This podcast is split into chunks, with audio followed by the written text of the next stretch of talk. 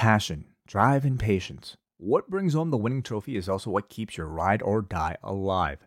eBay Motors has everything you need to maintain your vehicle and level it up to peak performance. From superchargers, roof racks, exhaust kits, LED lights, and more, whether you're into speed, power, or style, eBay Motors has you covered. With over 122 million parts for your number one ride or die, you'll always find exactly what you're looking for. And with eBay Guaranteed Fit, your part is guaranteed to fit your ride every time or your money back. Because with eBay Motors, you're burning rubber, not cash. With all the parts you need at the prices you want, it's easy to turn your car into the MVP and bring home that win. Keep your ride or die alive at ebaymotors.com. Eligible items only, exclusions apply.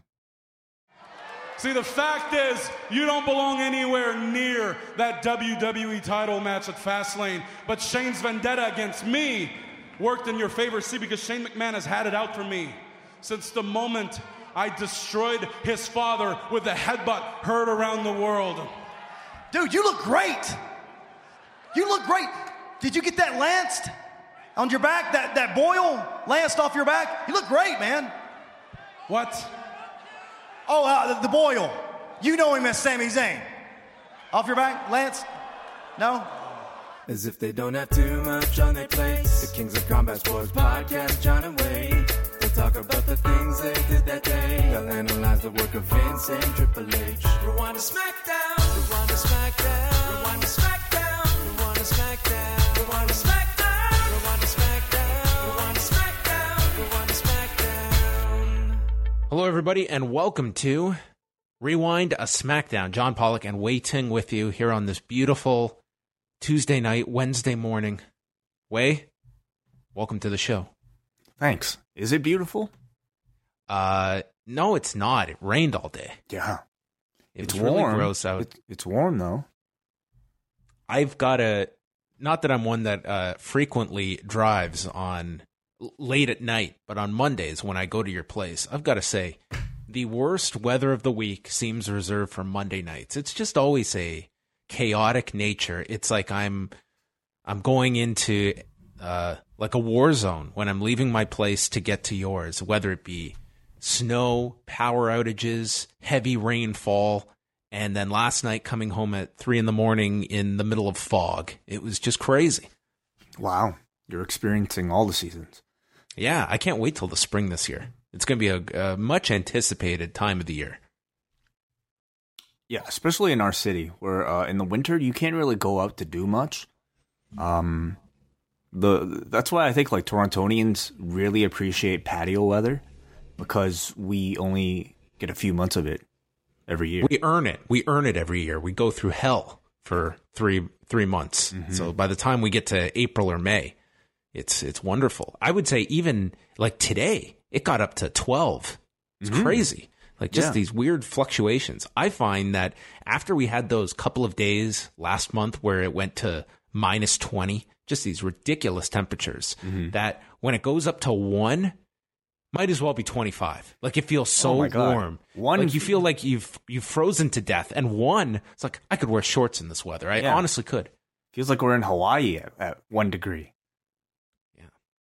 So it's cold in Canada to all of our listeners out there that are not up to date on their stereotypes. Americans don't even know what one degree means. no, no, it's Celsius or go fuck yourself on this show. Mm-hmm. Did you get up to anything amusing on Tuesday? No. What's your Tuesday like? What time do you wake up on a Tuesday? Because uh, to take everyone behind the scenes, Wai is the one that is uh, tasked with editing and then posting the show up. I, I don't know what time you get the show up sometimes. It's a great relief, actually, that you take off of me, but I feel for you. What you, how, how does this affect your Tuesday morning? Do you get to like sleep at least for yeah, a good amount of time? yeah. I mean, um, last night took a bit longer than usual, just because um, there's actually quite a bit of like processing. I do a lot of kind of like noise cleaning up, uh, with, with the show. Um, anyway, um, but it's fine. Like I don't mind it. I like working late. Uh, I think I ended up sleeping maybe like seven, seven a.m. I just, 7 like- a.m. is when you went to sleep? Yeah, I'm not somebody. Oh who, I'm not somebody who can like do work and then go right go right to sleep. Like I, I understand that. Yeah, like I just kind of get wired and like I just I don't really I have to kind of like come down a bit and then um eventually I just Yeah, I went to sleep. It, but that's that's what happens now. You know, like my, my schedule is just completely thrown off. So even if I try to make an effort to like have a regular schedule, Mondays and Tuesdays will come around and my you know everything's just completely thrown off. But that's fine. I, I, I'm I'm fine fine fine this way. Uh, and then I end up getting up probably at like I don't know noon one. So, um, yeah, my day I guess today just kind of consisted of uh, um, you know, going through some emails, doing some behind the scenes stuff um, and then uh, my big event that I did today was that I went out to grab a coffee before Oh. SmackDown. Treated yourself. Yeah, treated myself. Yes. I had a day. Oh, I woke tell up. me about it. I woke up and instantly my head was just throbbing. You know that feeling when you wake up and it's just like, fuck, I've got a headache. It's just the worst start to a day. Mm-hmm. And it's just pounding. And I don't know what has caused this. I don't know if it's some kind of a. I don't know how much I subscribe to this whole air pressure thing when it rains out. But anyway, I had this awful headache. And I just had to get up and I get going. I'm like, this thing's got to go away at some point. And then I went to work at the library today, and I'm working there. My head's just killing me. And then I hear it had to have been like a zoo had unleashed all of the all of the the animals, uh, but it wasn't a zoo that had been uh, emptied. There was a class trip at this library, and it sounded like a stampede of just children. Into so the, loud. yeah, into the It library. was it was so loud. Mm. One guy gets up and he was just not happy, and he was he was acting out my internal feelings, but I just kept going. Anyway, my I, head is just I figured you'd be used to that by now. Oh, believe me. One day I might sit down and I, I should actually keep a journal of all the things that happen at the public library because it is unbelievable. Like i i feel as though now it's just it's a game. It's what will happen today. Because wait, if I could tell you some of the insanity that I have witnessed and had to deal with inside of a library, it's astounding. Uh, but anyway, uh, loud, loud class that came through. This was like on a scale of one to 10. This was like a three in terms of annoyance. My headache was like a 20. Anyway, so then I had a dentist appointment. I had to go in. It was uh, not even a dentist appointment. I had to go, and this is this is really uh, wonderful information for those that just want to hear us talk about wrestling. I had to get a new mouth guard away, and I had this thing fitted like two weeks ago. And then had to come in, and all they were going to do is make sure it fits. And then I I go home with my mouth guard, and they tried it on. It didn't fit. And the other dentist comes in, and he informed me, "Oh, it broke in in transit." So we're gonna have to redo all of this again, and then you're gonna have to come back and get it. It's like, how did this thing break? That seems like very difficult for this thing to to break. Yeah. What what is it made of? Plastic. I don't. Um, I don't know if it's exact plastic. I don't want to uh, guess Okay. the exact. Anyway, it was like a portion of the tooth. They said cracked on the the mouth guard. Oh, the mold broke. the mold, not my my tooth. No, Uh, no, no, no, not the mouth guard itself, but the mold, uh, the cast, the plaster broke. Well, that it sounds like no, it hardened and then a piece broke off. yeah, That's what I think occurred. Yes. Okay. Anyway, so I had to redo the whole process.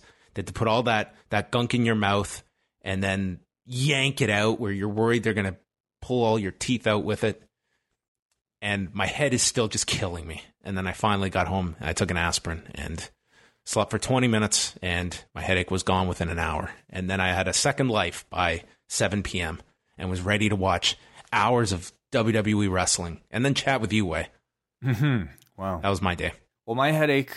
Um, These come- these are the exciting lives, folks, of John Pollock and Wai Ting. Yeah. Editing and going for coffee, broken mouth guards, and working in libraries. This is this is the glamorous life of post wrestling of two 33 year old men. 33, yeah. At least for one more month. Um, well, my headache didn't arrive until about maybe 9:40 today. Was that when the New Day did their entrance with their new graphics?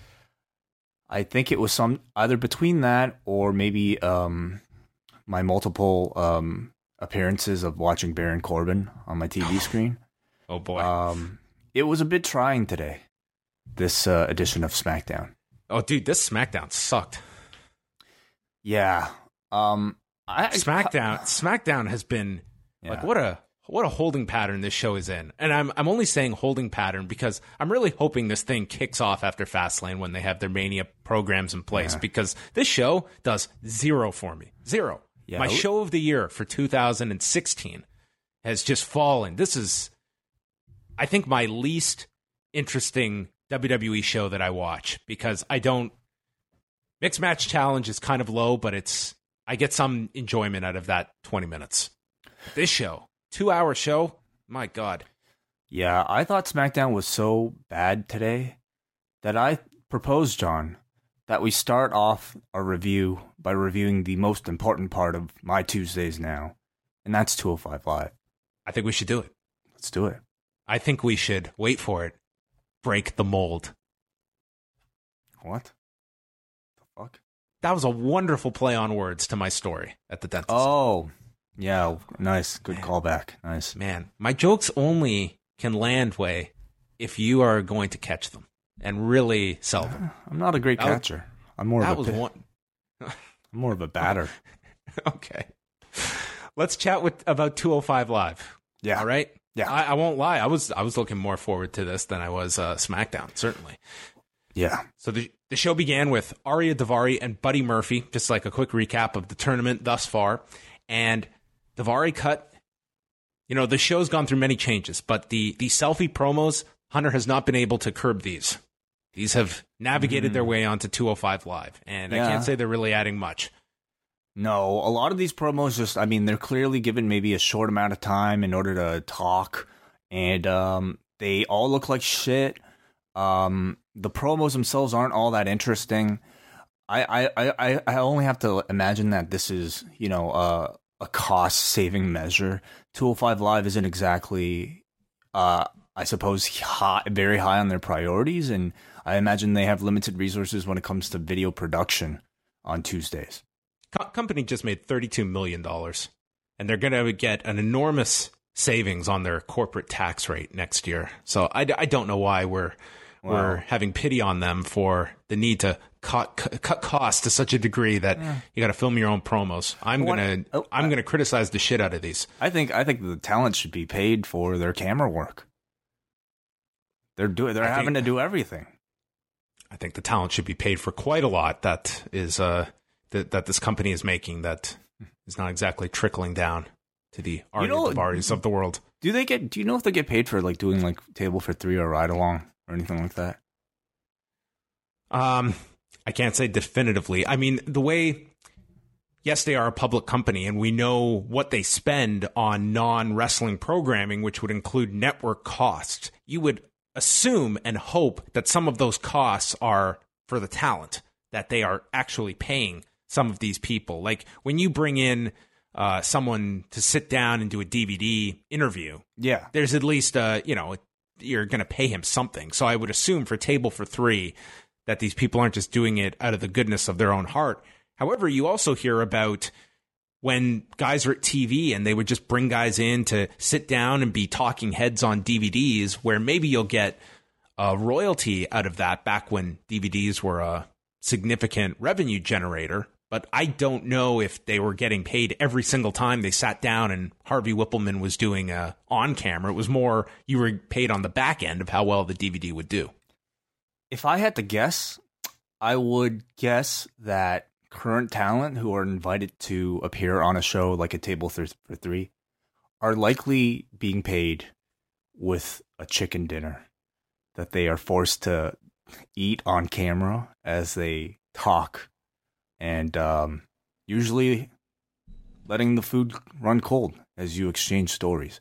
Um, and with ride along, I suppose they could be paid in gas and a free rental is my assumption. Um, anyway, I, I watched some of that too today. I watched uh, Finn Balor with the Hardys on Table for Three. It was a very nice conversation between uh, a man who grew up watching the Hardys and uh, Matt and Jeff, Um, you know, the three of them talking about alter egos because, uh, you know, of course, Jeff loves to paint his face, as does Finn, and Matt's got an alter ego as uh, as well. It was a good conversation. Ride along uh, this week. Sorry to detour from a 205 Live, but I mean, whatever. Um, Ride along featured their I, sorry to interrupt. I, I would have loved the discussion with the Hardys and Finn Balor talking about intellectual property and if Finn had a, a real close connection to the Prince Devitt character or anything like that. They could have talked about IP law and retaining your character's uh, name name properties. Mm, yeah, I, I wonder. I don't know. I don't know about that. I mean, you can't really trademark face paint, can you? In the No, WWE, but I I, suppose you can. The the Bullet Club. I mean, Finn Balor can't use the Bullet Club. no, I started the group.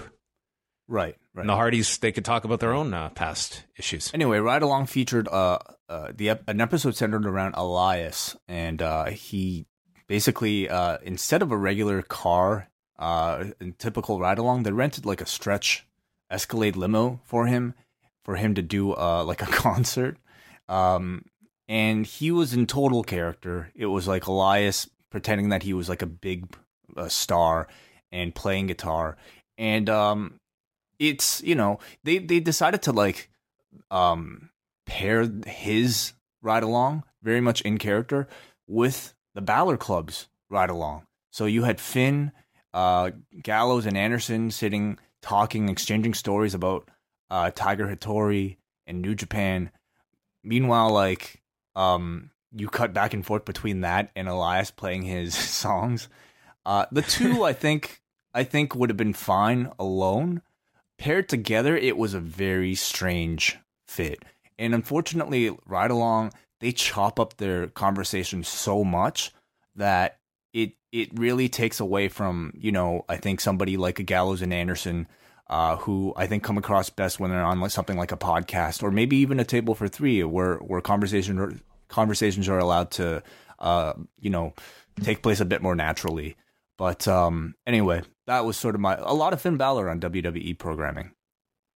Yeah, I I can't remember seeing like a promo for that table for three. Yeah, I can't either, actually. Did it just premiere recently? Well, it was the latest one. The latest one. Mm-hmm. Yeah, I don't remember seeing a spot for that. I, I probably just missed it. But anyway, uh, that's our network. Uh, up. Have you watched any of those photo shoot shows? Any more of those? I haven't seen any of the later ones. No, um, I can't say that I'm I'm that excited for them. Oh, I haven't seen any of them, but I know you had watched the first two, and Yeah. they did one with Kurt Angle, I believe, on Monday. I, I I'm actually a lot more interested in hearing conversations rather than just hearing somebody like talk to a camera about like moments of his career. Um, I'm a fan of a guy talking to a camera when his arm is not reached out holding it. uh yes. Well, yeah. I'm a fan of camera operators. Mm-hmm. Well, you, thanks. should, you should be a, you should be offended by this cost cutting measure. Wai they're trying to put you out of business. um, It's like the self checkout lane, lane at the grocery store. I store. mean, I'm already kind of out of business. So all those Just trying to camera, make- all those camera operators, there's the podcast world is waiting for you. Well, it's a it's a nice landing spot. Arya Davari, who I, I have to say has been one of the unfortunate members of the new 205 Live, where he has not gotten any makeover. He's the same character and almost feels like he's attached to a bygone era of this show. He feels like the old version. I completely, show. I completely agree. Somebody like him, uh, were you know, he he was somebody who I think on, on the Cruiserweight Classic didn't really feel all that unique or special. Yet on the initial version of the Sports Entertainment 205 Live, he actually felt like a standout because that was a version of 205 Live that kind of coveted characters, and he, he played a character. On this show, though, this new version of 205 Live, the guy just feels like an awfully generic foreign heel that doesn't fit into like a modern sports like presentation. And perhaps that is, um, if you are going to revamp this character, it would make sense to do it after this tournament. If the idea is you're pushing Buddy Murphy, why have all of this momentum put into Arya Davari now, as opposed to we'll have plans for him and those will come in the weeks later. But he needs an update, I would say. Davari cuts a selfie promo making fun of Buddy Murphy cutting weight. This isn't the biggest loser. which I think some people could categorize this roster of misfits as as of a few weeks ago. And he says that Murphy is not going to steal his WrestleMania moment of winning the cruiserweight title. Buddy Murphy comes out reminding 2018 what dubstep sounds like. And Vic Joseph mentions that all the members of the division are weighed every Monday. And they show Murphy's last weigh in. Coming in, he's actually lost weight. He's at 200.9 pounds. And then Nigel explains all the tricks of weight cutting and the water he's probably put on since and is so much larger now. That makes no sense. Why would Well, it's why it's would the whole hypocrisy of weight weight cutting and having weight classes to begin with. Well, no. MMA. I'm saying in this case it doesn't make sense cuz obviously he wasn't consciously cutting if the guy weighed in well under the limit. The guy weighed in at 209 pounds, which I do believe to be a legit weight. But why would he bulk up after this? To bulk up after this suggests that he was cutting down to reach 209, but who would cut down to reach 209? Well, he's new to weight cutting, and he doesn't have a uh, a, a nutritionist with him. He's not working with Mike Dolce here. He's just you know he's in Five- the Wild West here. Dude, five He- five pounds is a lot of weight to just uh, unconsciously drop. Like I'd be worried. maybe that's his gimmick. Maybe he's he's sickly. He's going to be 190 next week, and he's just going to be the incredible shrinking man. keep losing weight. Well, I will say I think Murphy looks excellent trimmed. The guy looks so jacked. His size in this division definitely stands out amongst the crop. And and this like and this weigh-in, I love it. I love I love like I would love to have the, these weigh-ins put uh, as a YouTube special oh every week. live streamed and then Ariel Helwani can commentate. Oh man, here's uh, TJP who's just shrugging his shoulders as he stands onto the scale, Mhm. uh, and he weighs two hundred and four pounds. I can't wait for you to recap his segment. Davari yanks Murphy by the hair into an inverted DDT on the edge of the apron, which was called by its more scientific identification by Nigel the slop drop. Mm-hmm. And then there was a hip toss delivered to Murphy into the corner. Murphy fired up for his comeback. Davari rolls to the floor, and Murphy executes a Tope Con hilo to the floor. And then there was a discus forearm that caught Murphy, and Davari climbed to the top and hit the Persian Lion splash from the top.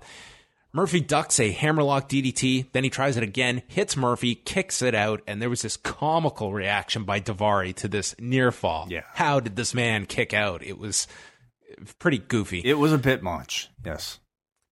Murphy came back with all these strikes, including a tribute to Marco Huas with a foot stomp, hit a high knee, and then this pump handle suplex for the win at 7 minutes, 34 seconds. As Vic Joseph said, you only get one chance to make a first impression, which will be the isolated soundbite if 205 Live was ever canceled. And uh, what did you think of Buddy Murphy here, who was obviously the focus of the match, and Arya Davari was simply the uh, the tool to get him over? Well, I think I think Murphy looks great. Um, his physique is impressive, uh, and I think his demeanor is good. He's playing kind of like a, um, you know, very serious. Uh, I'm here to like kill everybody. I don't give a shit about you type of uh, uh you know character. Um, and I think he he did well here. He sold too much though. I thought. I think he should have come in here and just like d- been been look look I, I think he should have looked a lot more dominant considering his size he should be a favorite in this tournament instead the guy almost played an, an underdog for most of this match against who Arya Davari so I I wouldn't have had him um you know I know they need a, a long back and forth match but I think for somebody like a Buddy Murphy in the opening round the guy shouldn't have had this much trouble I think his finish looks amazing it it's really cool. It's this pump handle slam into like a swing DVD. Um, I would say that was probably the most the biggest takeaway from this match. So you know, this match wasn't all that impressive. I think it didn't even break the top half of the best matches thus far in this tournament. Um, finish looked good. Pants though, what about these pants? What what was Yeah, this? Th- He's got like imagine if he were wearing these bad colored spandex and then he was attacked by a crocodile. Yes, yes. They look like sh- um pants that were like um, from Goodwill. cut up like into shorts, but like the person did like a really sloppy cutting job, and he just, WH would just shake his head. He wouldn't even get through the match. yeah he would have shut this off perhaps. Um, this was Okada's pants way above Buddy Murphy's pants, that's for sure. But yeah, your thoughts on the match?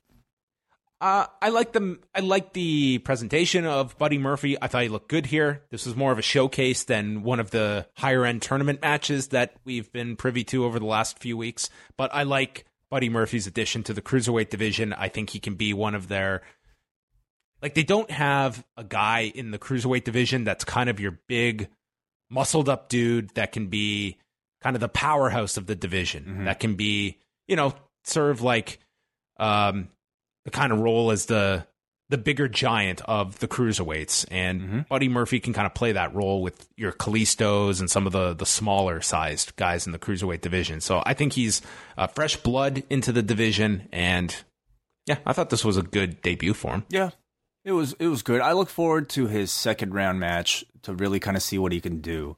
Um, this I would just say was kind of more your typical standard WWE TV match.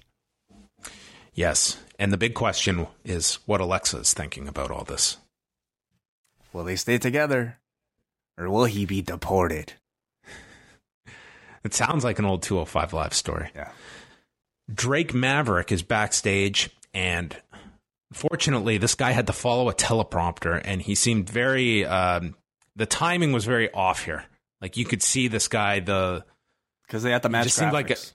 Yes, they had to sync it with the graphics, and he was just deer in the headlights here in between. I don't think this was his fault. This was just kind of the the setup of this whole thing, and it was just. Um, yeah, it was just a off segment, I thought, but nonetheless, it was just to announce the brackets of the remaining uh, tournament matches. So next week we'll get Cedric Alexander against TJP, Roderick Strong against Kalisto, and then in two weeks' time we'll have Buddy Murphy against the winner of Davari and Jack Gallagher, and Drew Gulak against Mark Andrews. Ali, Ali, and Jack Gallagher, which was Ali.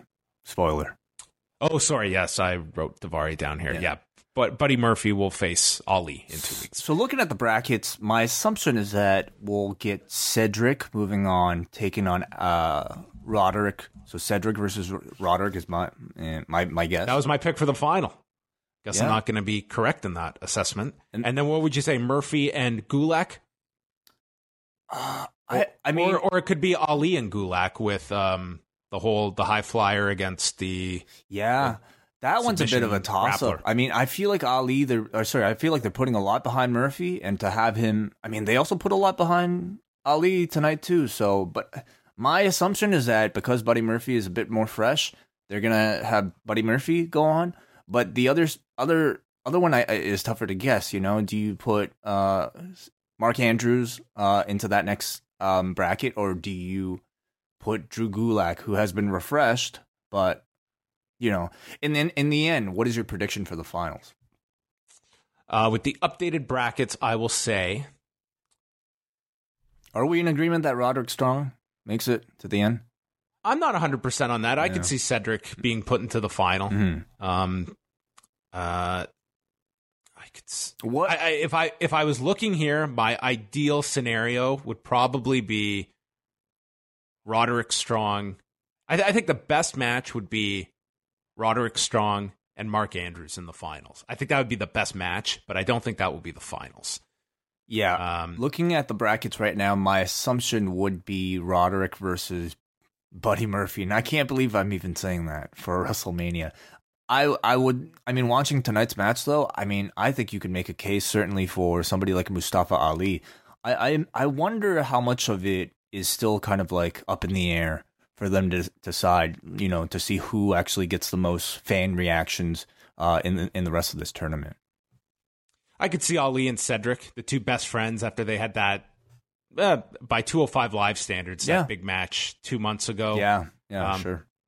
I could see Cedric and Gulak. Although these feel kind of like that's a rehashed match that I feel I've seen a hundred times, but this is kind of a new presentation for Drew Gulak. The, the concern is that you don't put a matchup out there that the crowd is just going to completely shit on, right? Well, that's why I feel if they are in that opening slot at on the kickoff show, I don't know how high your expectations can really be that it's going to be a match that people are going to be all that into anyway that mm-hmm. early in the show if if that's at um you know 5:30 in the afternoon and people are still just getting into the arena. Mm. I don't know. I, I can't see this being a match on the kickoff that it's going to be this. A, it could be a tremendous match, but I think it's going to follow suit of 205 Live of great matches in front of uh, a dead or empty crowd.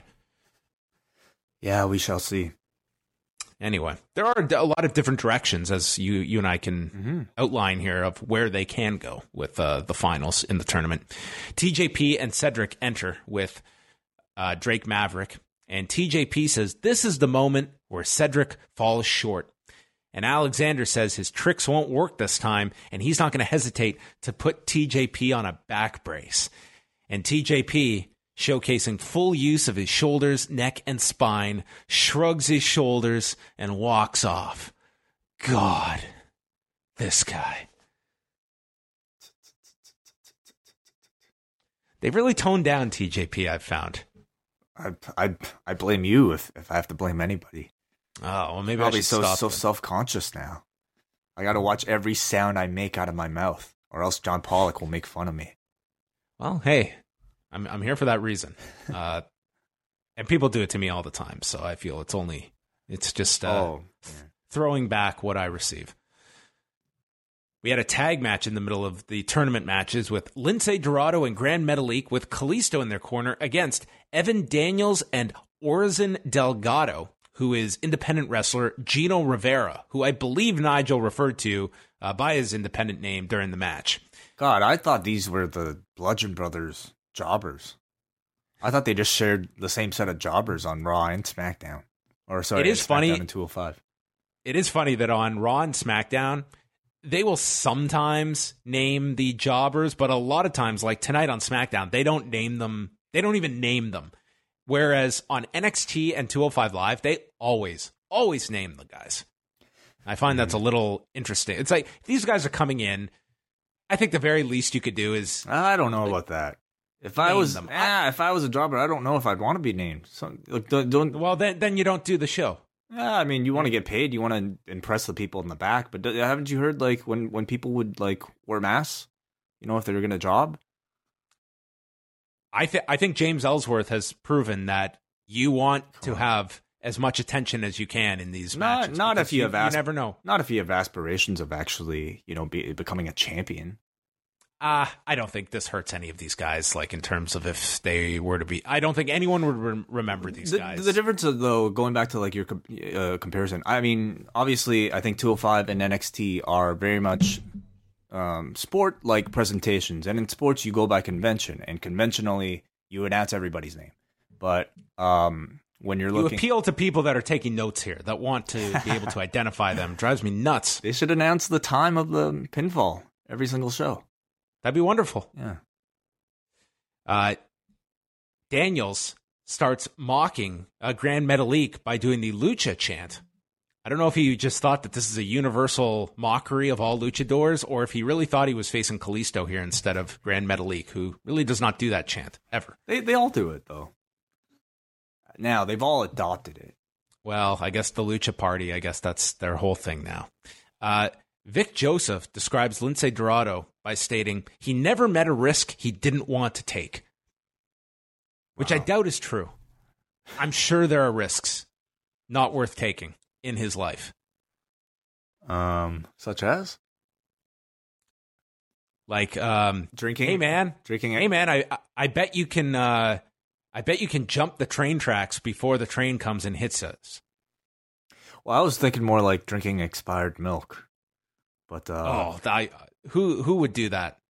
Have you ever have you ever gone to drink expired milk by mistake? maybe not milk. uh, Oh, it's I- one I- of the most harrowing experiences one can go through. Ah, those dates are greatly exaggerated.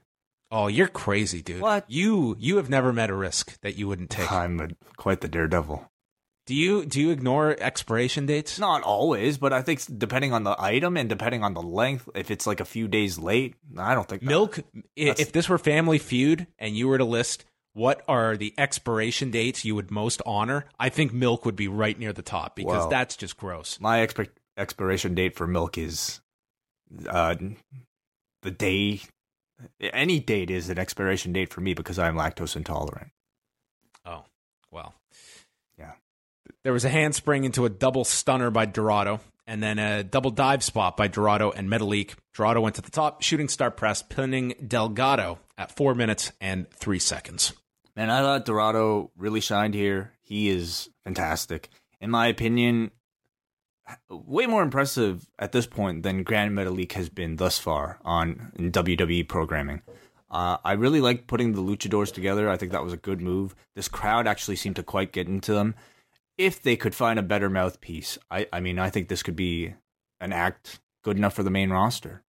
No, Kalisto's wonderful. Mm, yeah, he's trying. He's your TJP. Well, I can't. I can't even try a, an impression of him. I watched that. I watched that promo again today. Just anytime, like I think about Which promo? lucha things. Oh, the the famous one. I just like anytime I just I need to smile, I will just bring that back up. Drew Gulak cut a promo. People say that he went too far last week. He said, Well, losers don't go very far, and that's a saying that losers have. Andrews is all style and panache, and his high flying won't help him when he's on the ground being submitted. And then we cut to Andrews, who's in a ring inside of what appeared to be a bingo hall. Mm-hmm. And he is psyched that he has moved on. And he says about the no fly zone that he's not going to honor it. And then he did some he did something on his hmm. cell phone that none of us could tell. He did a moonsault. Is that what he did? I'm pretty sure. I yeah, fi- like I figured he did a flip. Yeah. But ye- like this was just he did a standing moonsault in selfie mode, which, to my knowledge, might be the first time in human history that anybody has moonsaulted in selfie mode. well, I couldn't tell. Like I, I don't think anyone could really get a sense of this or the visual of it. It I guess you could easily fake that you're doing a moonsault. Like if I just flip my phone backwards and forwards, you would have assumed that I probably did something crazy. That's what Gulak. Gulak should have followed this saying, "You want to see my moonsault?" And he just like mechanically turns his phone around He just and like says, flips his like tosses his phone in the air and catches it. and then he could just have a dry delivery and look into the phone and say, "This is awesome." I give Andrews credit for being creative, okay, with the selfie promo. Um, and I Why want- couldn't we just meet as bandmates and they could have performed here on his selfie promo? That would have Oh. been great. I want I want to hear some Junior. Yeah, okay. Maybe they, they could have done that. Like if he cut a selfie promo on stage during a concert, that'd be pretty cool. Don't you think? No? Okay. Probably not, but sure, I'd love to see it. Anyway. Main event: Jack Gallagher and Mustafa Ali. Gallagher came out in these green tights with high socks and boots. Yeah, I mean, um I I hadn't seen much of Jack Gallagher before he was in the WWE. Like was he wearing something like this before? Like was this like a callback to this or was this a completely new look for him? Uh, I always re- recall him in trunks. Yeah, like the the striped rainbow colored trunks. Mm-hmm. Yeah. Uh, What do you think of the new look? oh, I I didn't think it looked very good, to be honest. Well, I'll tell you, it was I, the, the, way better than Buddy Murphy's pants. Uh, fair enough. Yeah, the these I don't know if 205 Live has a um a stylist yet. Buddy Murphy was watching this match from the back, and maybe he's just judging the the pants, Could have been. looking for fashion tips. Gallagher is going after Ali's arm early on, series of pin attempts, and Gallagher was surprised here that Ali was able to keep up with him in the technical department. Gallagher then caught him under the ring skirt, stomped away. Ali rolled into a facebuster as he came back, and then went for uh he went onto the apron and his arm got snapped on the top rope and Gallagher goes back to attacking it. Gallagher then applies a Kimura. Ali leans on top of him for the pin attempt, which Nigel notes is the difference between MMA and sports entertainment. The pinning predicament, as Daniel Puder learned all the, that uh, that time ago with Kurt Angle. Ali went for a flip over the top with let me describe this. Gallagher is laid out on the floor.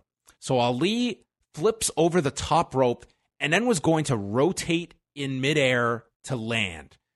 And I guess he was too far to the left of Gallagher, and then he spun, crashing down on the edge of the apron, and then just died on the floor, landing on Gallagher's leg. He was obviously frustrated here, hitting the mat, and this just looked brutal.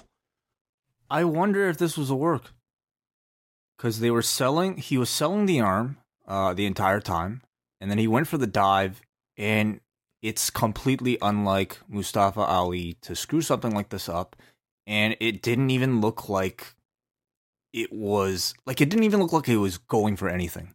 You know, I know like um, the whole Sasha Banks thing happened, and everybody was like debating whether or not that was real. But this, I feel, really could have been because it, it kind of played into the arm injury. It was a maybe didn't completely relate to something that you would expect somebody to do with an arm.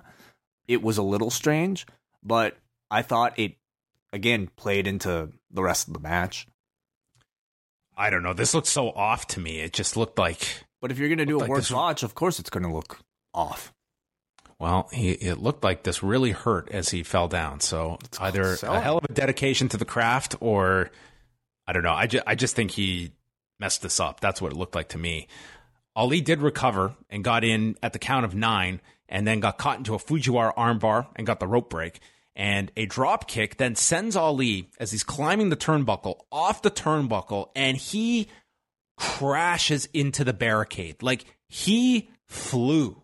Yeah. Like this was like he had been hit with a tornado Yeah. and then got thrown into the barricade. Yeah. This was unbelievable. So again, John, like the the the point of this story was Jack Gallagher is not no longer you know joking kind of umbrella wielding man. He is a beast. He is a beastie boy, and he just he's a monster. And and Mustafa Ali here was getting the shit kicked out of him. Uh, whether if it was by himself screwing up moves or if it was Jack Gallagher tossing him off of the uh, corner into the into the the, the barricade. Uh, at some point in this match, Ali got busted. Uh, his mouth started to bleed. It was just like this whole second half of this match was just Ali like getting the shit beat out out of him by Jack Gallagher. Yeah, well, Ali flying, he went intergalactic off this turnbuckle into the uh, barricade. And then Gallagher runs at him into the barricade. Ali is selling the arm big. Gallagher goes for a belly to back off the top, but Ali lands on his feet, recovers with a tornado DDT, and capitalizes with the inverted 450 and pins Gallagher at 17 minutes and 10 seconds to advance. And he will take on Buddy Murphy. I thought this match was great. I I thought uh, this was up there with some of the best of this tournament.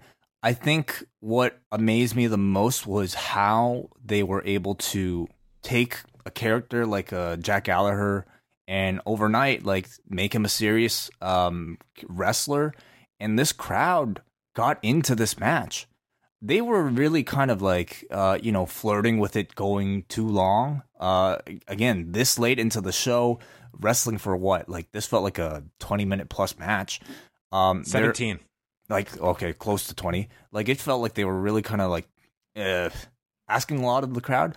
But I mean, you see like Ali take like hurt himself. That's why again I feel like that that botch could have been uh, planned because it got this crowd into the match, you know. And then him um, falling off into the barricade uh, and Gallagher turning up the aggression uh, to capitalize on all that really got this crowd into it. So I thought just a great performance from both men, and by far the the match of the night.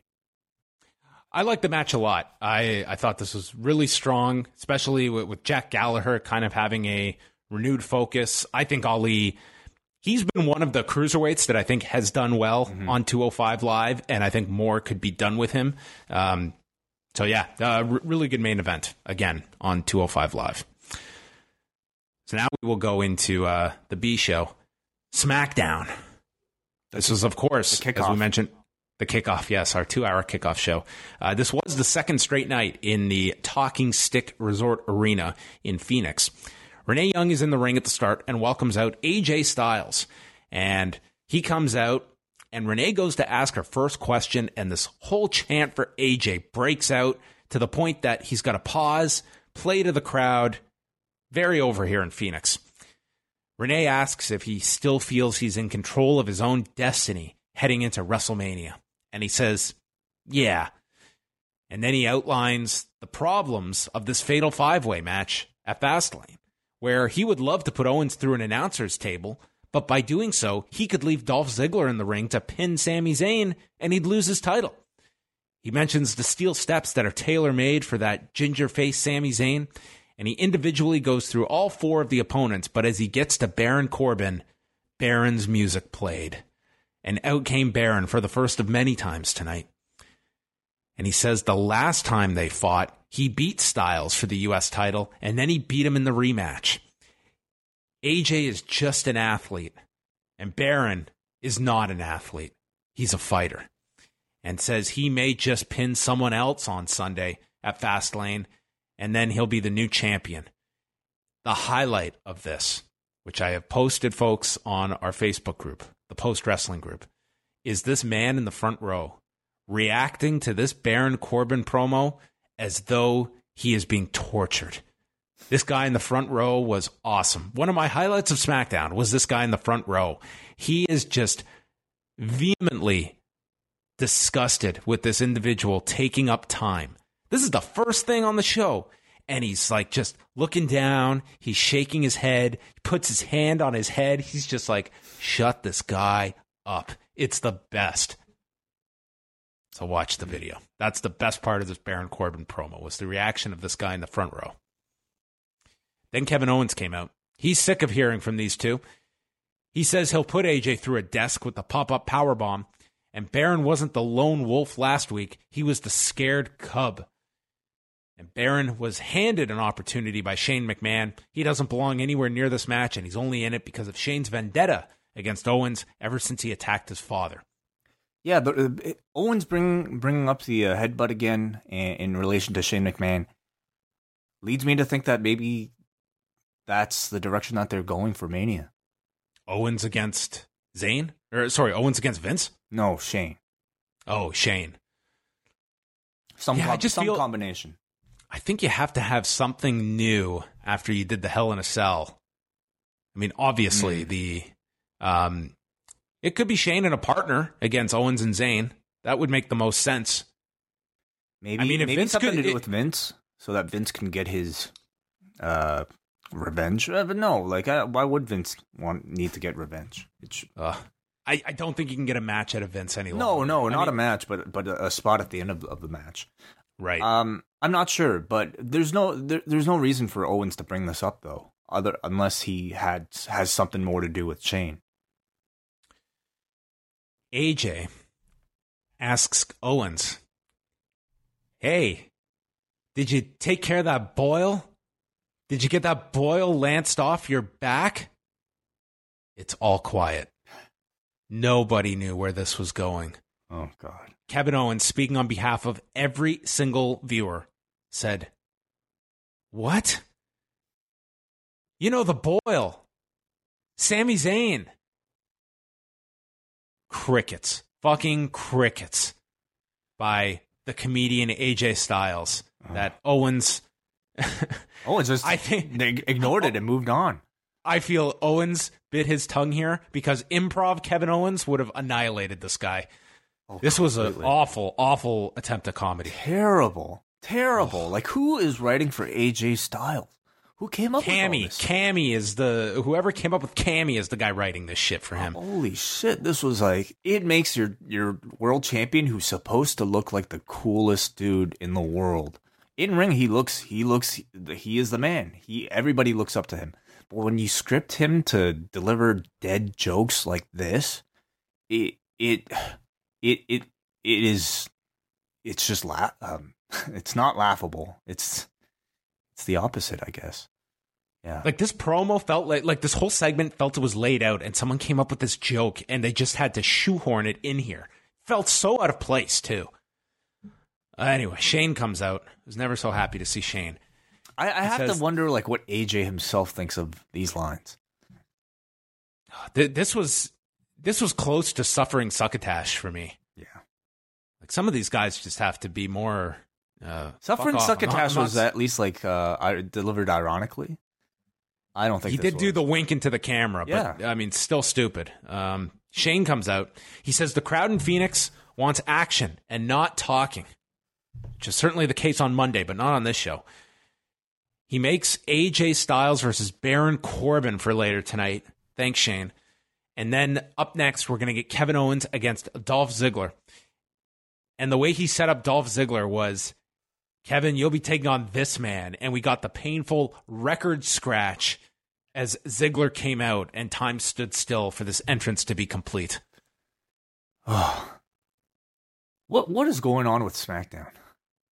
It's bad. It's really bad at this time. How do you have AJ Styles, Shinsuke Nakamura, Kevin Owens, Sami Zayn, put Randy Orton there, Becky Lynch, Charlotte, the Usos? How do, how, do you have a roster this good, but come up with a show and a card this shitty? Baron Corbin versus AJ Styles and Dolph Ziggler versus Kevin Owens is what I, I have to look forward to at, at 8.05 p.m. Yeah, I, I know a lot of people enjoy Kevin Owens and Sami Zayn, but I don't even feel you're getting the best out of Kevin Owens at the moment. Like, I think that guy is, I, I have the utmost appreciation for this guy's skill. And I don't feel like even he feels just like this guy that's just running in place. He's just in this role that is not, and maybe he's got a big program for WrestleMania involving Shane, and we just have to get through this pay per view for all these guys. But I mean, I He he I, I say I'd say he and ha- Sami are, are are the best parts of this show that are that over these past several weeks. Um, AJ is a great champion, but he's certainly not doing it for me uh, with any type of storyline that he's involved in right now. He's been treated like shit. Um, this this uh, Bryan Shane thing is on again, off again, and has kind of really lost momentum. I think the interaction between Zayn and Owens is really one of the only bright spots, but even that has limitations.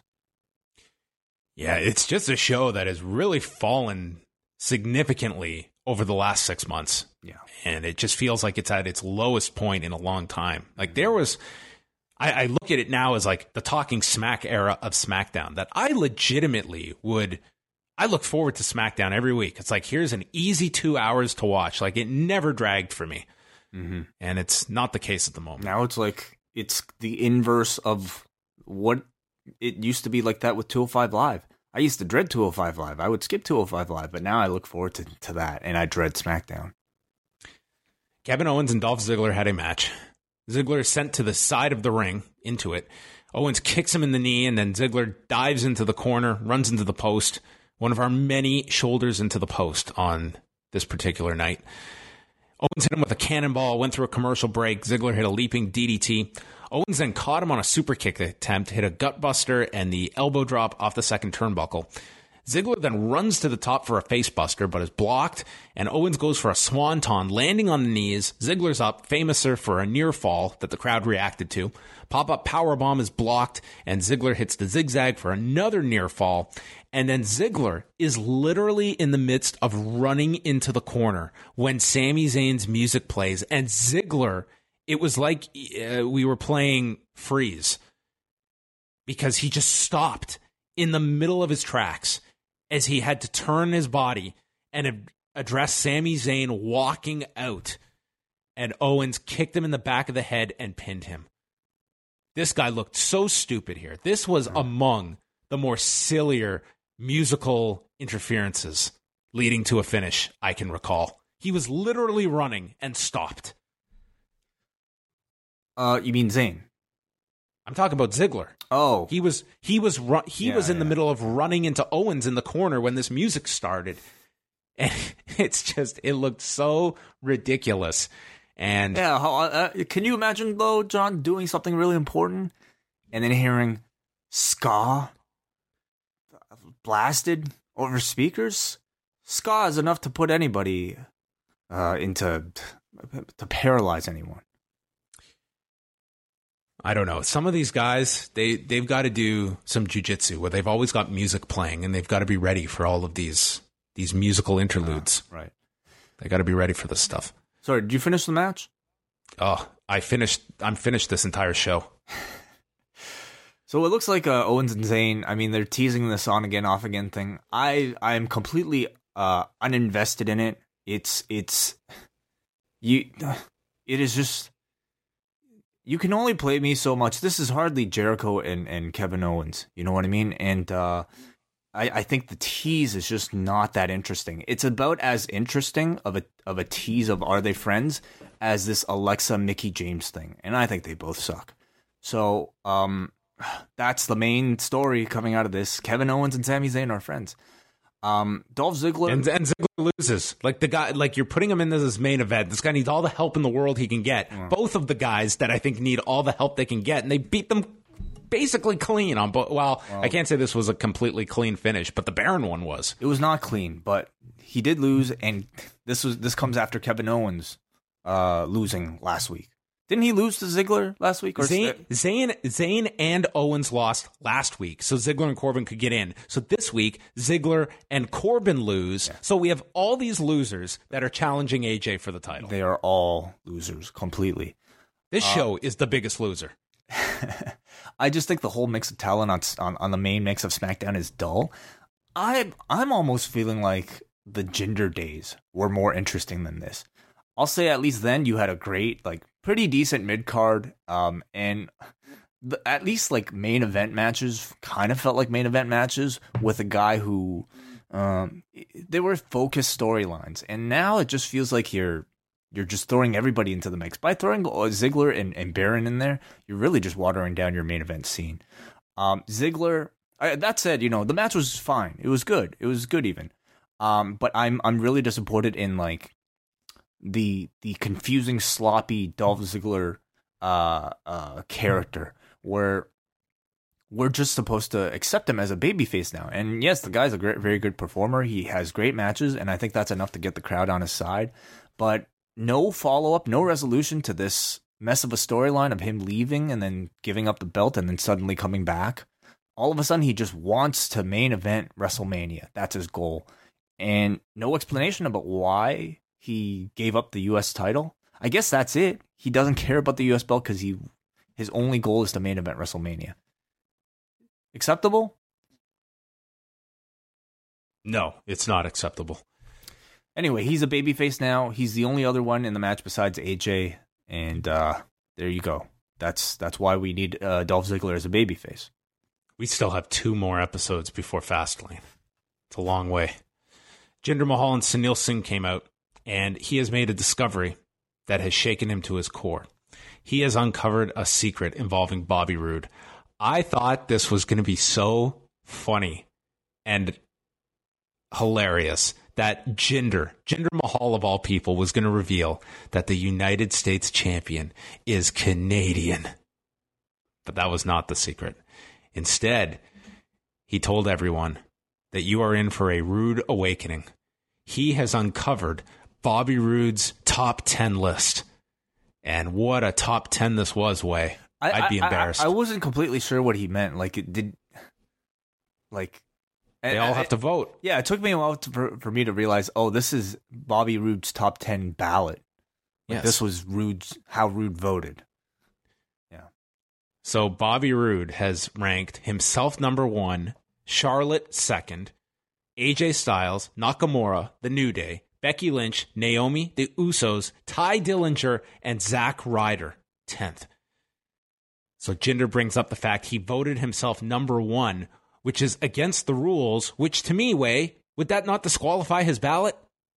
Why would they count this? You're allowed. You're allowed to vote for yourself in the SmackDown top 10. I thought Bryan explained you can't vote for yourself. Did he? When, when he first outlined the top 10, he said you can't vote for yourself. Oh. Because everyone would just vote for themselves, obviously. Well, then that would disqualify him. Yeah, I, th- I think so. so. Dude, they don't even realize that. I guarantee you. Well, they said they literally scripted that line. He voted himself number one. He also never ranked Randy Orton. So he's a hypocrite for saying he respects Randy. He's an egomaniac and a liar. This prompts Bobby Roode to come out and defend his good name. He says, the secret that Jinder has is he can't even make a top 10 list. And I didn't know if this was a dual meaning that he can't even make it onto the top 10 list or if he physically can't sit down and write out 10 names in succession. He says that in a fair fight, he knows he can't beat Roode. And Mahal keeps bringing up Randy. Bobby says that the top 10 list isn't even his. He denies that he made this list and then gets mad, saying, Stop bringing up Randy Orton. This is about you and me. And it leads to Randy coming out. Roode and Orton take out Jinder, and then Randy goes for the RKO, but this time Roode blocks it and hits the glorious DDT, yells at Orton that he won't fool him twice, and this allows Jinder to return, laying out Roode with the Khallas. Yeah, so I mean, I think this mid card lame is, or sorry, mid card feud is really lame too. Like, you have grown men playing he said she said, uh, fighting over this top ten, and and if feuds like this are the reason for this top ten list, I mean, I would I would say that it's been uh, relatively uh, unsuccessful of an experiment thus far. This is the only story we have connected to this top 10 thing. This is the only thing. It, Yeah. no one else on the show cares. Nobody else cares about this top 10 list. And it's not provided any other opportunities of, of the guys that are challenging for the WWE title. Baron Corbin is not on the list. Dolph Ziggler is not on the list. Kevin Owens is not on the list. And Sami Zayn is not on the list. Your four title contenders are not on this top 10 list. this is the stupidest thing. well, again, yeah, they're all heels. I mean, I, I Dolph, Dolph isn't a heel. he was before this week. Okay. Anyway, that th- that's another kind of stupid thing too. Is like I understand you have to like script what baby faces would vote, but like wouldn't heels vote for other heels? And if Wouldn't ba- wouldn't baby faces be unbiased? yeah, exactly. Like, shouldn't they be voting for heels, or are they just as narrow-minded as the heels are?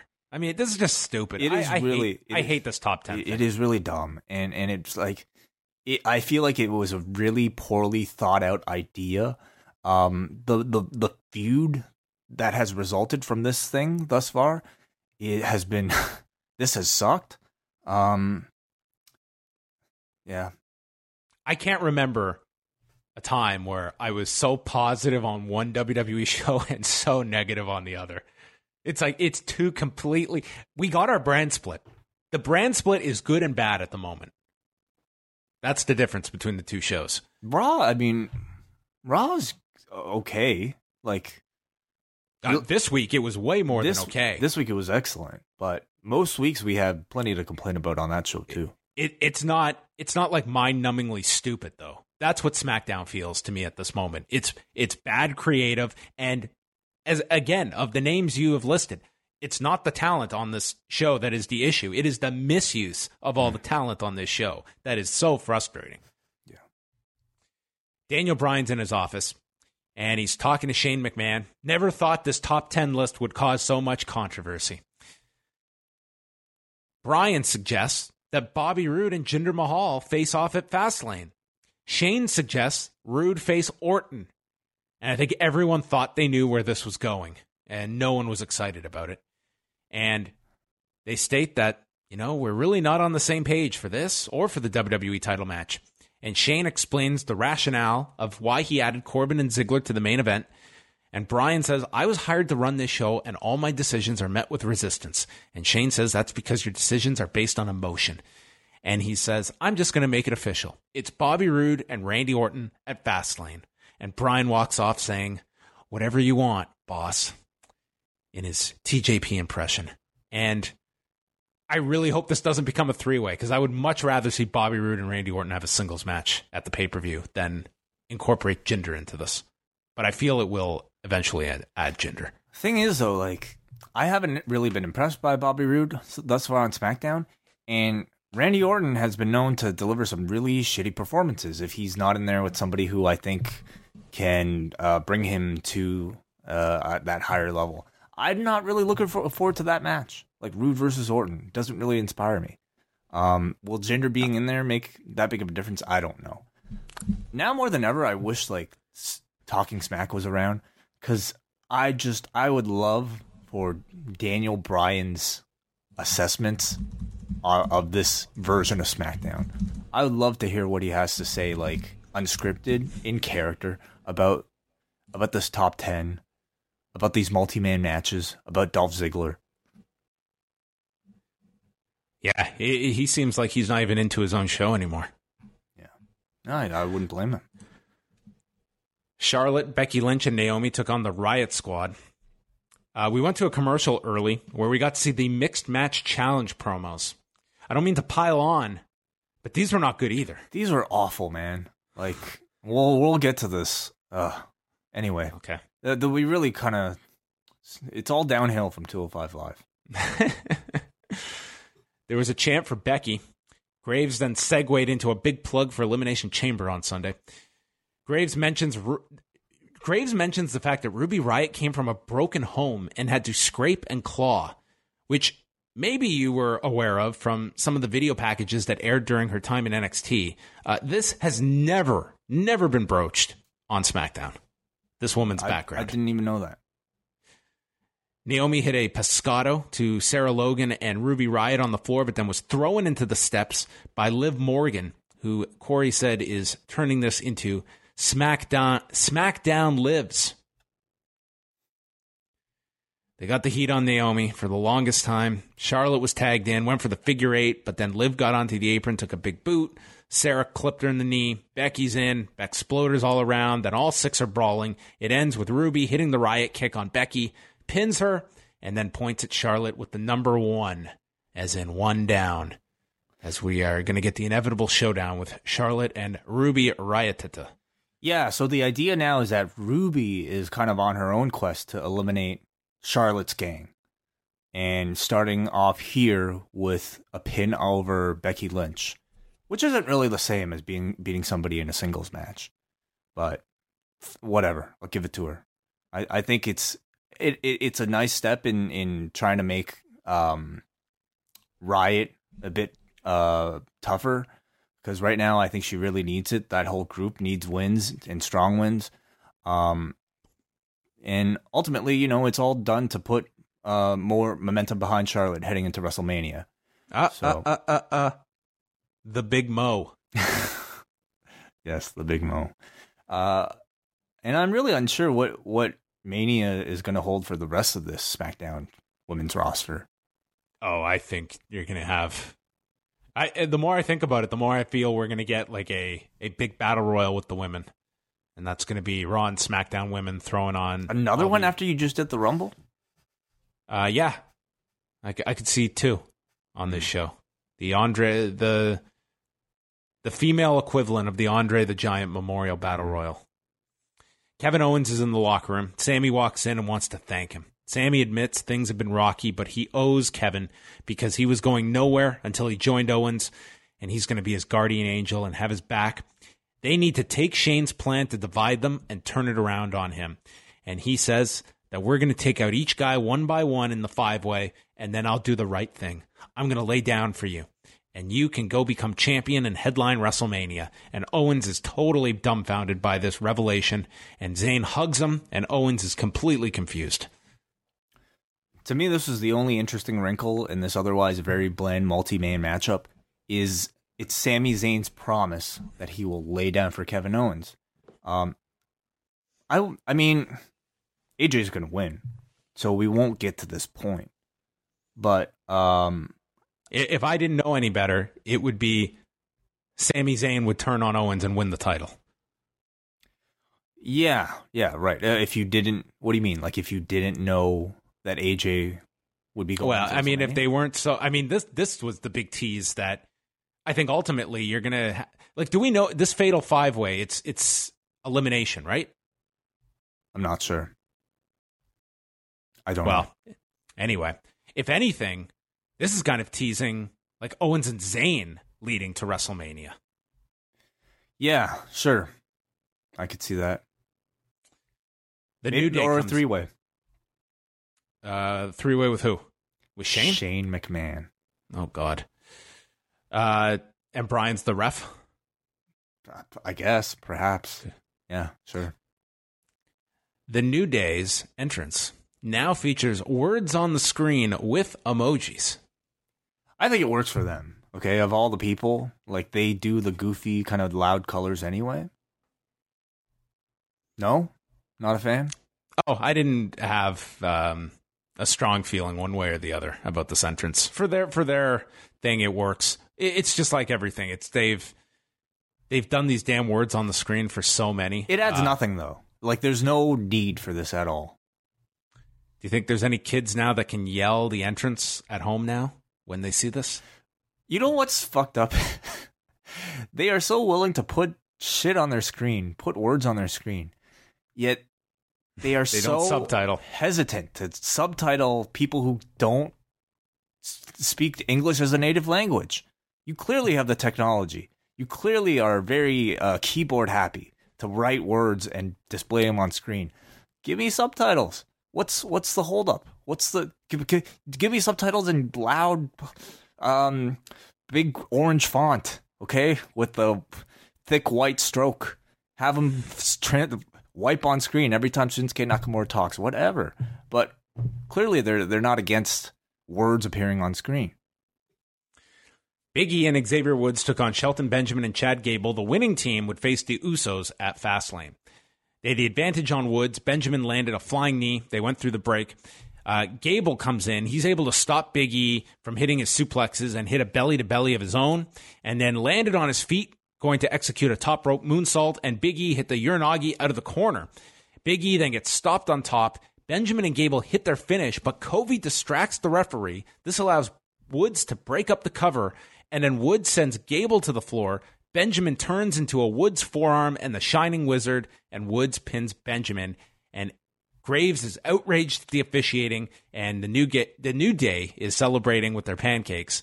And the story here is once again Gable and Benjamin have gotten screwed by the referee, Mm-hmm. Mm-hmm. Yeah. justifiably upset. Yes, yes, yes. Uh, but this sets up the New Day versus the Usos again at Fastlane. Yes, which should be the main event of Fastlane. Uh, yeah, judging by quality. I mean, I, I think the five way will be a good match too. They'll probably put a lot of uh, effort in, into booking it. Uh, but I can't say as good as a combination as the New Day versus the Usos is. I think that feud's done, and I'm I'm over that combination right now. So you know, give it to me on a TV show. That's fine, but for a pay per view, I don't really think it's much of a, draw. I hate to sound so negative, but really, there is very little for me to get excited about on this. What feels like a, a real filler pay per view before WrestleMania. Charlotte had a selfie promo. She always gets what she wants and doesn't back down from a fight. She'll even put her title on the line to get her hands on Ruby Riot, as she will be a, end up being a victim and be destroyed just like Sarah Logan and Liv Morgan. And then Riot responded, saying one down, two to go, and she threatens to knock out Naomi next week. And Charlotte will only get her if she brings her title to Fastlane. So that is our title match added to the pay per view Yeah. the Bludgeon Brothers. They came out as the New Day was finishing their match, so they passed them, much like they have with the Usos on prior episodes. And then they they murdered these two unidentified enhancement performers. We had a double drop kick from Harper and Rowan at the start. They killed them on the floor, killer bomb, double crucifix bomb, and they won in a minute 29. Short, entertaining squash. Do you feel they will be challenging for these tag titles at WrestleMania? Do you think that the SmackDown tag titles will get their own match at WrestleMania? Yes, I think so. And I think, yes, the Bludgeon Brothers are the only, mm, I guess, fresh matchup for whoever the champions are. Um, I mean, I could see them doing a multi person tag team match. Uh, but otherwise, I can definitely see the Bludgeon Brothers being in the mix along with the Usos. Uh, it was Pro Wrestling Sheet put out this tweet tonight. Did you see this? No. That the Usos, they have never been on a main card at WrestleMania. They have either been left off the card or on the pre-show every year since since 2012. What did they do last year? I want to say, well, they were definitely They weren't on on the show, I guess.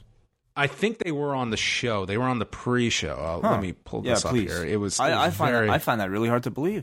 I mean, like a lot of years, I suppose they were just kind of languishing in like the lower card, mid card, but like I, I think they were just in.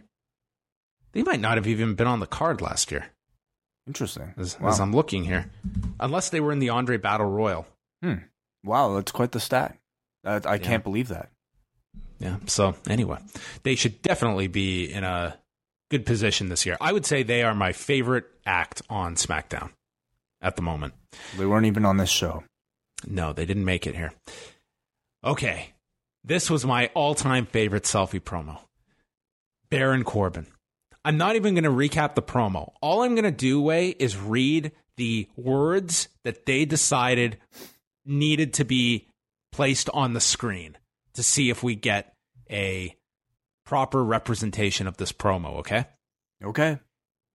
arrogant, cocky, smug, dangerous, heartless, truth, no, new WWE champion.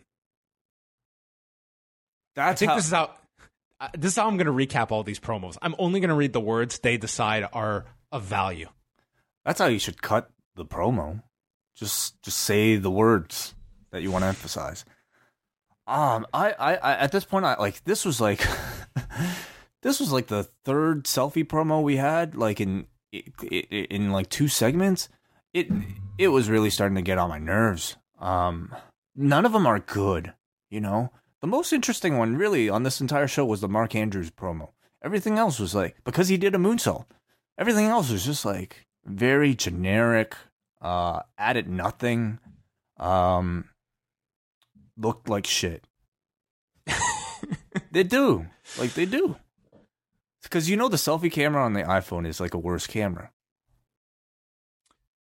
I know that there's uh, an updated version now that has two lenses. Apparently, it's fantastic. Yeah, but nobody's like on the selfie camera. That that's only a single lens. To use the the double lenses, you have to use the back camera, and then you wouldn't be able to look at yourself. Oh, that's unfortunate. We got a feature on Shinsuke Nakamura, who thankfully was not on this show. It was just fa- as far away as possible. Uh, no, I think that's wrong, man. I know you're joking, but like, I still think he should have presence on the show.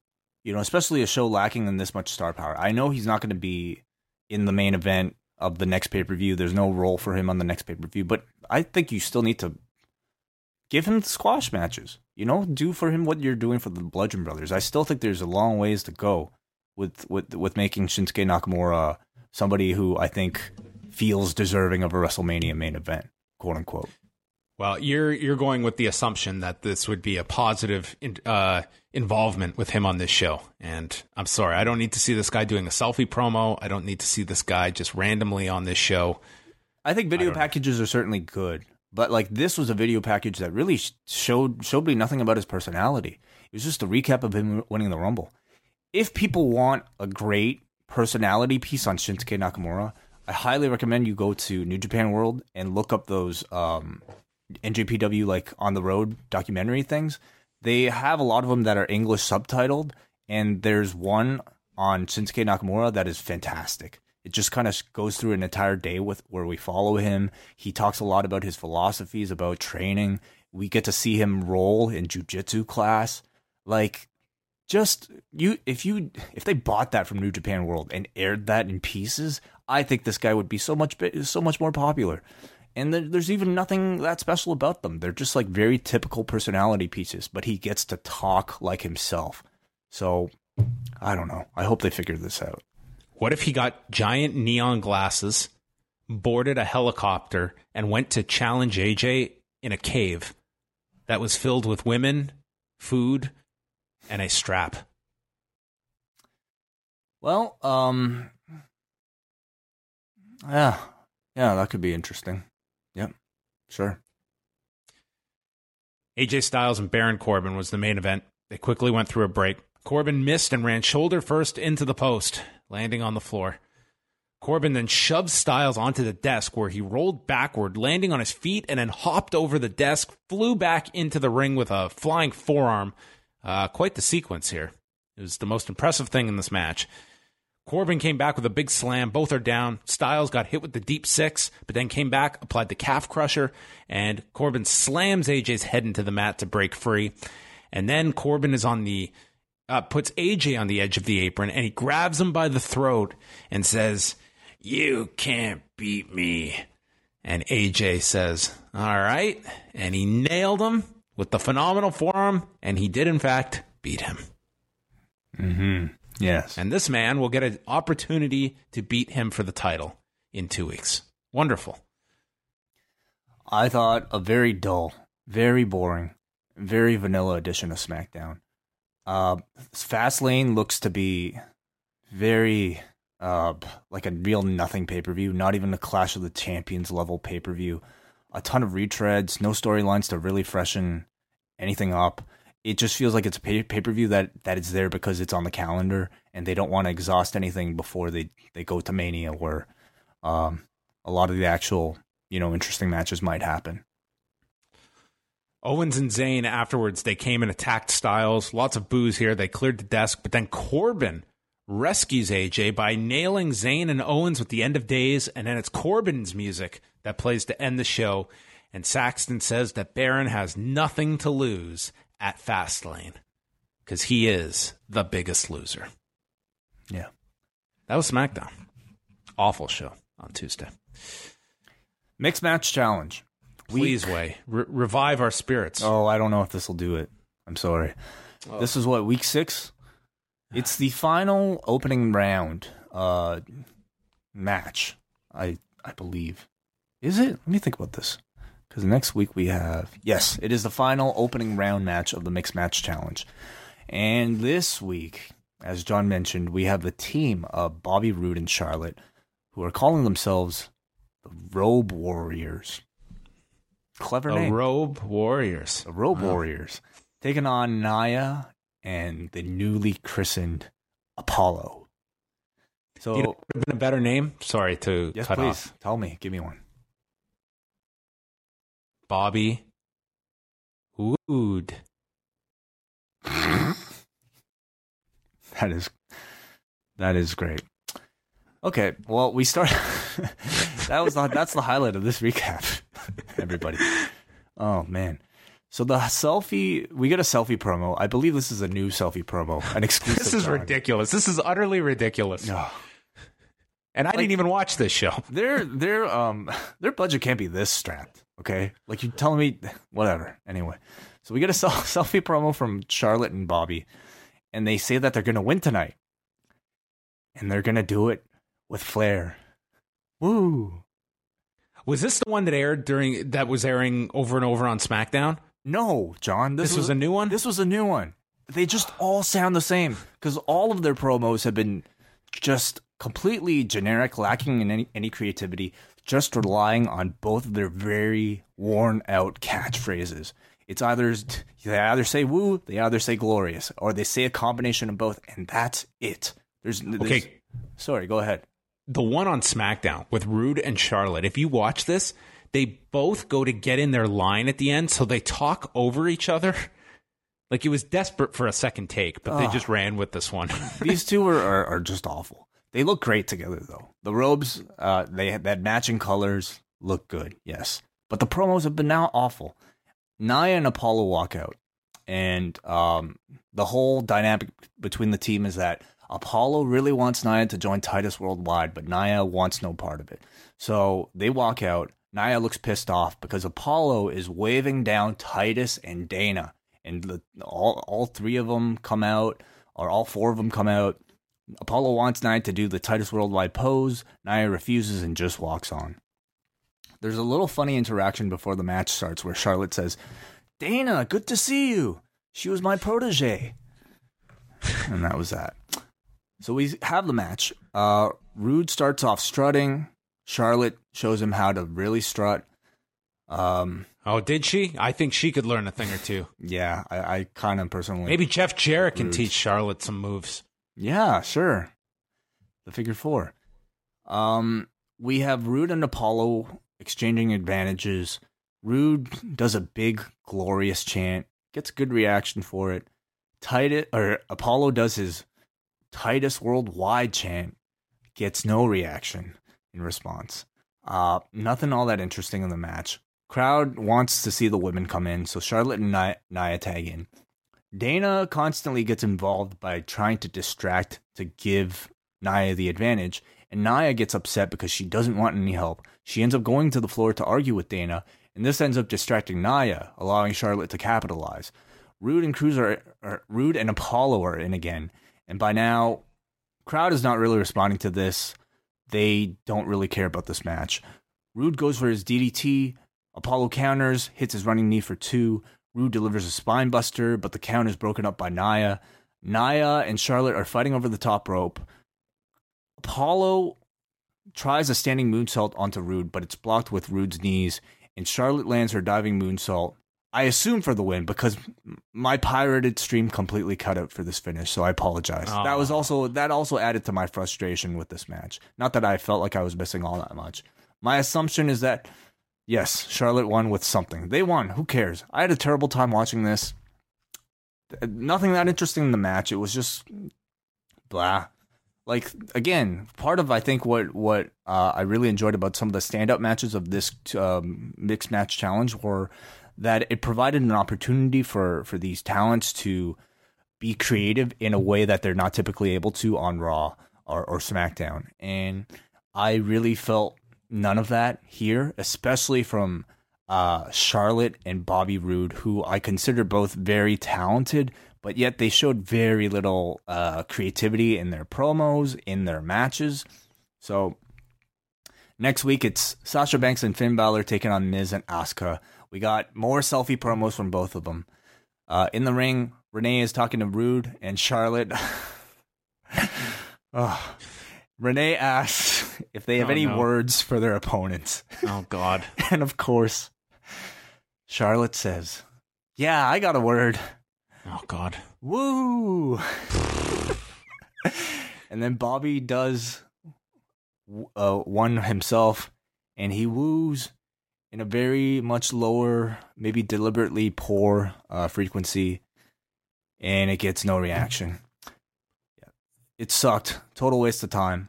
Nia grabs the mic afterwards, says she has something to say to Titus, and Nia first teases flirting with Titus and then tells Titus to like, and Titus takes his like jacket off, and Nia's like, "Yeah, take it off, because I have something to say to you." And she goes on to say, "Titus, you are not a good coach," she says to Dana, "and you're not a stat- statistician. In fact, I've crunched the numbers, and you two are nothing but a couple of zeros." Dana, Ooh. you disrupted my training. Titus, you disrupted my strategy. And then at this point, my point my uh, feed cuts out again, and it comes back with uh, Dana laid out. So I can only assume that Nia Sh- shooting star pressed on uh, all of them. Oh, she fainted. Could be that too. It was just uh, at this point a very terrible viewing experience because um, I had to, I have to go through a lot of links to try to watch this shitty match. So I was not looking forward to um, doing this. Anyway, live view- viewership seemed to peak at about seventy three thousand this week. Oh, wonderful. Well, thanks, Wai. Thank you for going through that for all of us to keep up on the mixed match challenge. Let's do some feedback and then we'll get out of here. Vish from Victoria. No Shinsuke tonight. Any reason? I like the opening segment. Corbin's mic skills continue to impress me. I hate when guys pay zero attention to an opponent when music hits, but in this case, I think it played out well because of Sami's full run in. Another six women match, but it was short and watchable. Watchable.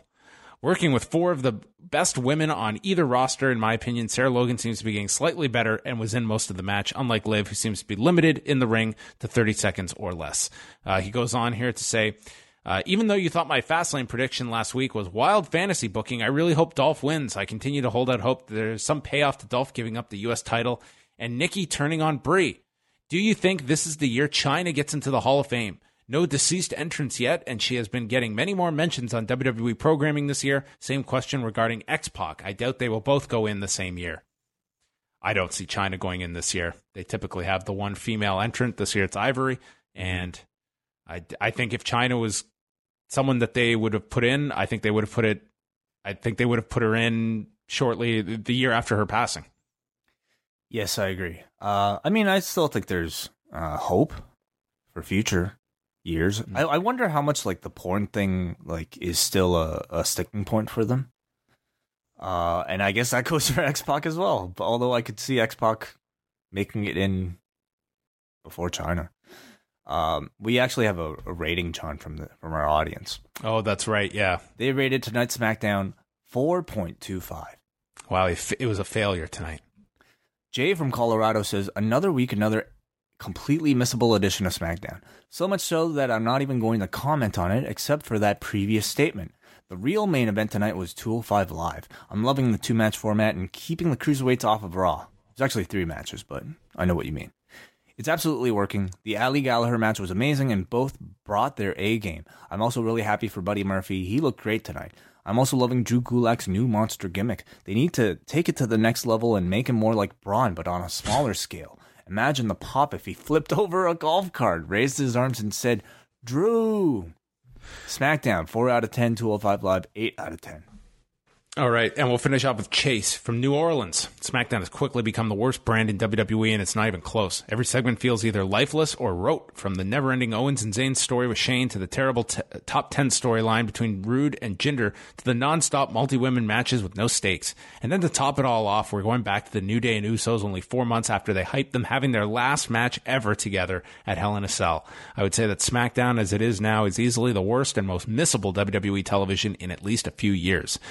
On a way more positive note, 205 Live was really good yet again. Buddy Murphy looked great in his debut, and having his story be that he cuts down hard to 205, then hydrates back up after the weigh in to get a weight advantage over everyone else is awesome.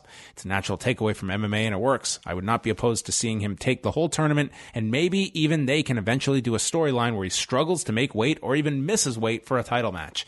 The main event between Ali and Gallagher was really good, although it struggled to get going at first. The story was really well told, and Ali's bumps and selling were top notch. He's really one of the most underrated guys in the company.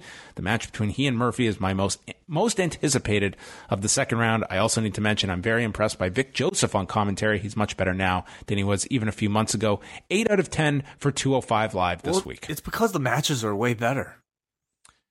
Hey, it helps. It helps when you when you can call a much stronger product. That's mm-hmm. inevitable. Um, that to me was the you know the Tony Schiavone rule. It was like everyone raved about him as a great commentator, and then somehow by '99 and 2000, people weren't hot on Tony Schiavone anymore. It's mm-hmm. like, huh, that's weird timing considering the the product in front of him that he was calling. All right, uh, that's going to bring an end to this edition of Rewind to SmackDown, where our takeaway is if you missed the shows on Tuesday, watch 205 Live and skip everything else. That'd be a fair assessment? I would say so, yes. Unless you really want to see a bunch of selfie promos, then go nuts. Watch everything else. We are going to be back. We will have uh, a new British wrestling experience dropping late Wednesday night, early Thursday morning with Martin, Ollie, and Benno. And then me and Wai will have a Patreon only show Friday with Rewind-A-Wai. We're going to be chatting about Super Brawl 3, featuring the White Castle of Fear strap match between Sting and Vader for the WCW title the return of Ric Flair, the debut of Davy Boy Smith. Uh, lots of stuff to chat about on the Super Brawl 3 card. And we will also be joined by our Espresso executive producer who chose this event. And then we are back on Sunday. Wai and I will have a free show right after the Elimination Chamber uh, to review that card. And I'm much more interested in Elimination Chamber than I am Fastlane at the present moment, Wai. Yes, I agree with that. Uh, is there anything else? Oh, we're going to be uh, again. Uh, if you are, if if any of you are in the Toronto area and going to the NXT live show in Mississauga, uh, if you happen to see us, come say hi. Yeah, for sure. We're looking forward to that show on Thursday night at the Hershey Center in Mississauga. And in the meantime, you can go get all of your news, all of our latest shows up at postwrestling.com, and you can subscribe at postwrestlingcafe.com. And we'll chat with you later on this week.